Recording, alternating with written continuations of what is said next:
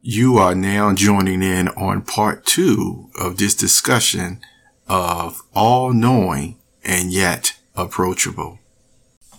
The ones that did sin, look where they went. Look where they were uh, put out, you see, put out of heaven.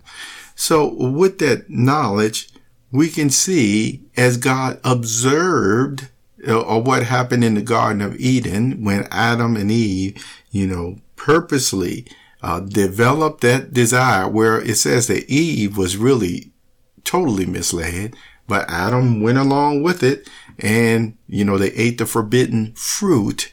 And I want to emphasize says the forbidden fruit. People may describe it as being a certain type of fruit, but uh, from every translation that I read, it just says uh, fruit, you know, that they weren't supposed to eat from that tree of knowledge of good and bad.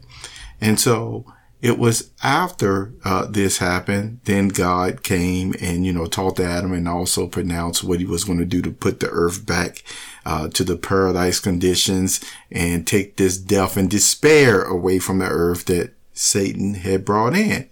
But see, that goes to show us one example of how God was not using his all knowledge and his foreknowledge to see whether man was going to act up or trip up or not, you know, or sin or not.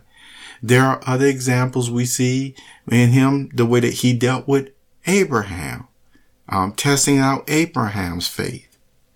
There are additional examples on how he dealt with Moses, talking with Moses face to face. And uh, there were judgments that God was going to carry out at one time. And yet Moses had such a good relationship with God, he was able to talk him out of it, so to speak. Some people may look at it, change his mind, so to speak. Uh, think about the account with Abraham and the city of Sodom and Gomorrah. Uh, God said what he was going to do, and he allowed Abraham to still make efforts, if you will, to see if you know, more than less than 10 or so righteous persons would be in the uh, city. Uh, and you know, cause he kept on going down until he got down that low. And it goes to show you how bad that city was.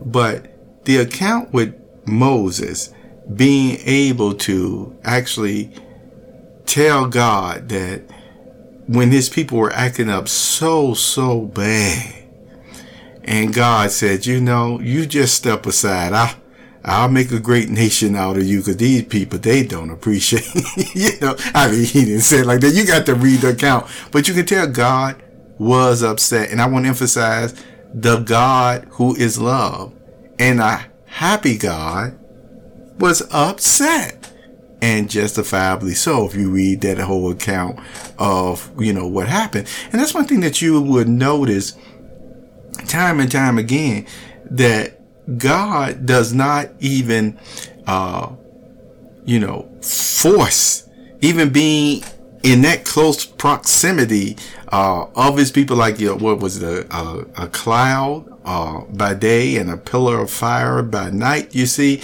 at times, uh, uh, you know, leading the people, and yet with all that great power where they could just see at the distance that God's presence was there, they would still do the things that they, you know, that they did. And so what does that go to show you? Just how still approachable, even comfortable God makes his people feel. Uh, many persons through prayer have experienced that as well, but that's just a side thought. So here it is, even though they had acted up again, he gave Moses the opportunity to plead for them and say, God, don't do this. Don't, don't do this because then the nations, all they're going to do is talk about you and, and, say that because the people were so hard headed uh, that you couldn't even put up with them and took them out to the wilderness just to, you know, uh, put them out their misery. And, and, and so, you know, God listened to them. And so this was one of those accounts where some people may say, well, how could this happen? How could, isn't God perfect and this and that, this and that? Well, this goes to show you again how God, there's an expression, condescends, uh, will lower, you know, himself down, like, you know, peeking at us almost to say, what would you like for me to do for you? You see? And we can move his heart to do things that he wouldn't have done at first, just like a parent, you see. So it doesn't mean that God is all of a sudden faulty because he does that. It just goes to show another aspect again of his personality and how he exercises his power, his, uh, as some people would say omnipresence, but guess what? It even talks about in the scriptures where his home is in the most holy of holies and he never leaves there, you see. So with those thoughts in mind, it goes to show that God is not overbearing. He's not overbearing. And even though he even has the ability to do everything, uh, you know, with his power, with his uh, knowledge and everything, because of all these creatures that he made throughout the universe, like in heaven and on earth, who, you know, we're just feeble little children, then he certainly uses his power in such a way where he puts a nice, you know, gate uh, uh, around us to protect us, uh, you know, even from his awesomeness and power. And uh, just like a parent who's not trying to be overbearing on, you know, on their children, he, you know, gives us opportunities to take our gifts, uh, do something with them, uh, give donations to him as well from our heart, like a parent does. I think about, you know, as a child, uh, when they're first a baby and they're in the crib, you see that child uh, relies on the parent for everything. So the parent just looking at the child for everything to say, oh, let me take care of this, let me take care of that. But as the child gets older, and especially to the point where the child wants their own room, hmm, what happens? The child may have a writing pad, may have even a diary or journal. Even though that house and even though that room, of course, still belongs to the parent, what does the parent normally do? You know, even though I could go in that room and look at that diary or that journal, I'm not going to do it. I'm going to talk with my child, you see, and find out uh, what his or her concerns are about. You see?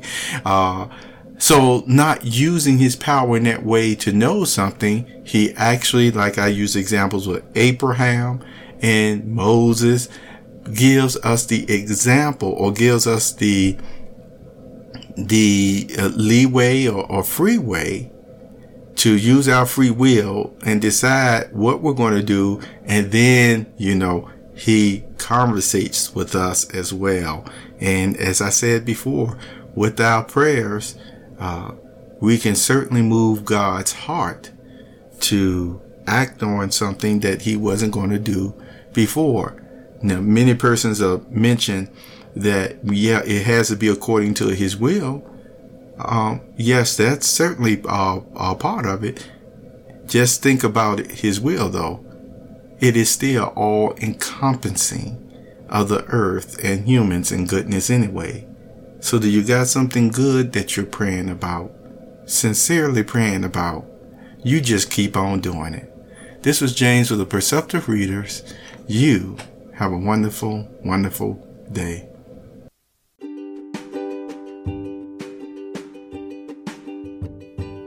You have just listened to the Perceptive Readers Podcast.